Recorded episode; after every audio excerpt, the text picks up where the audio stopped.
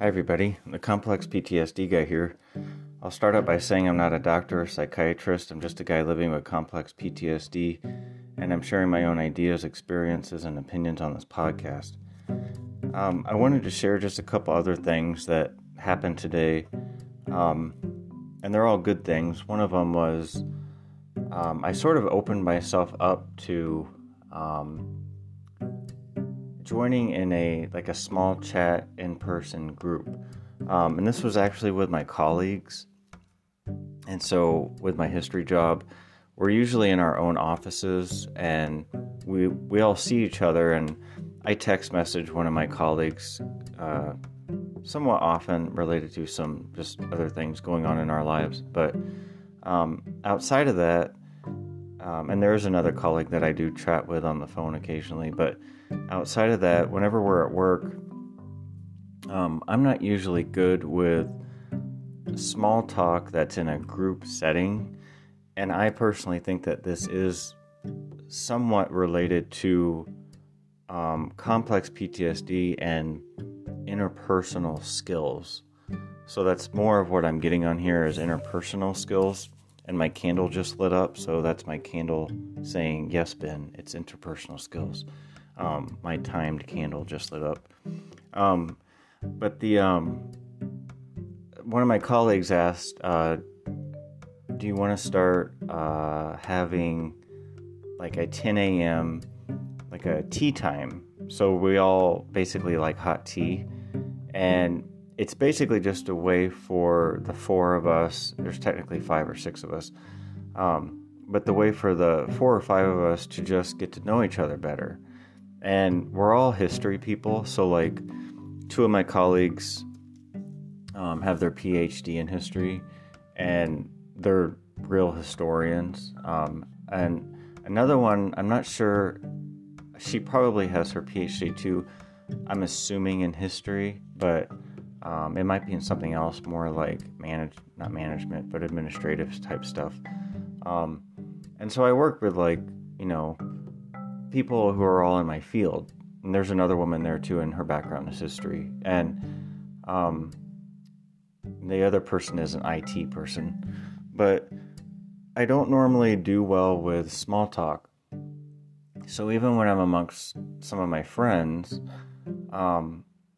if it's people who, like, let's say if it's some of my friends and their spouses, or some of my friends and some of their friends, I'm not always good with small talk. I think, one, because, like I said in the last podcast, I'm not always the best at just listening, and I tend to try to relate by making things about myself, and I was really cautious today not to do that.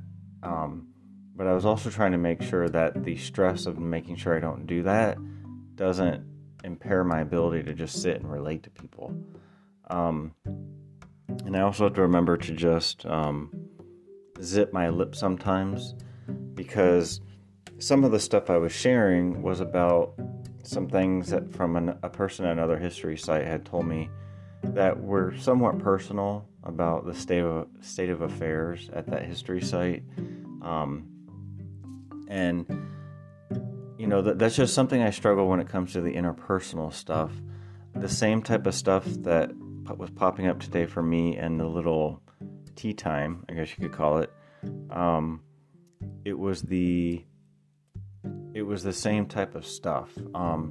So, like, there were two guys, technically three guys, and then there was a woman, and usually it's two women and two guys who are also in this little chat group, and they just started having this little tea time thing, you could say, and it's mostly just talking about what's going on in our life and everything. So I was talking about how someone had called me on my phone the other night and was asking my advice about this historic site and blah blah blah, and I mentioned some of the animosity that was going on at this particular historic site. And by the way, if you ever want to study history and you get into the history field and you volunteer at like a historical site, you will see animosity.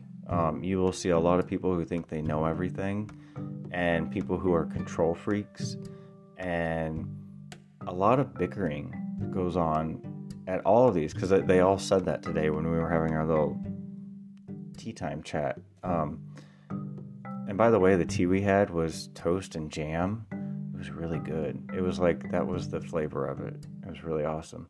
Someone else had some spice tea. I told them that I drink that de-stress tea with the lavender and chamomile and cinnamon. But anyway, just getting back to the interpersonal stuff, I did better than I thought I was going to do, and I wasn't stressed out because I know these people.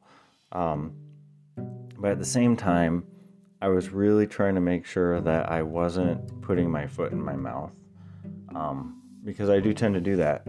Like I just said in the last podcast, I tend to do that. Some other things I did today, but overall, I will say that it was good. I'm glad I went because I wasn't going to go. So whenever one of the people asked me, do you want to join us today? Because they had just started doing this like last week. I didn't say yes and I didn't say no, and I was actually just going to ignore it and not go upstairs to where they were having their little talk.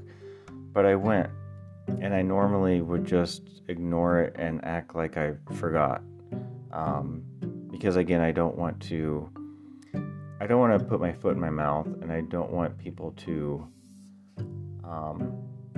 I guess I've had it in the past happen so many times where I do that, and then they look at me different because I've said something I shouldn't have said. So just being a better listener and shutting my mouth more often, I think can help.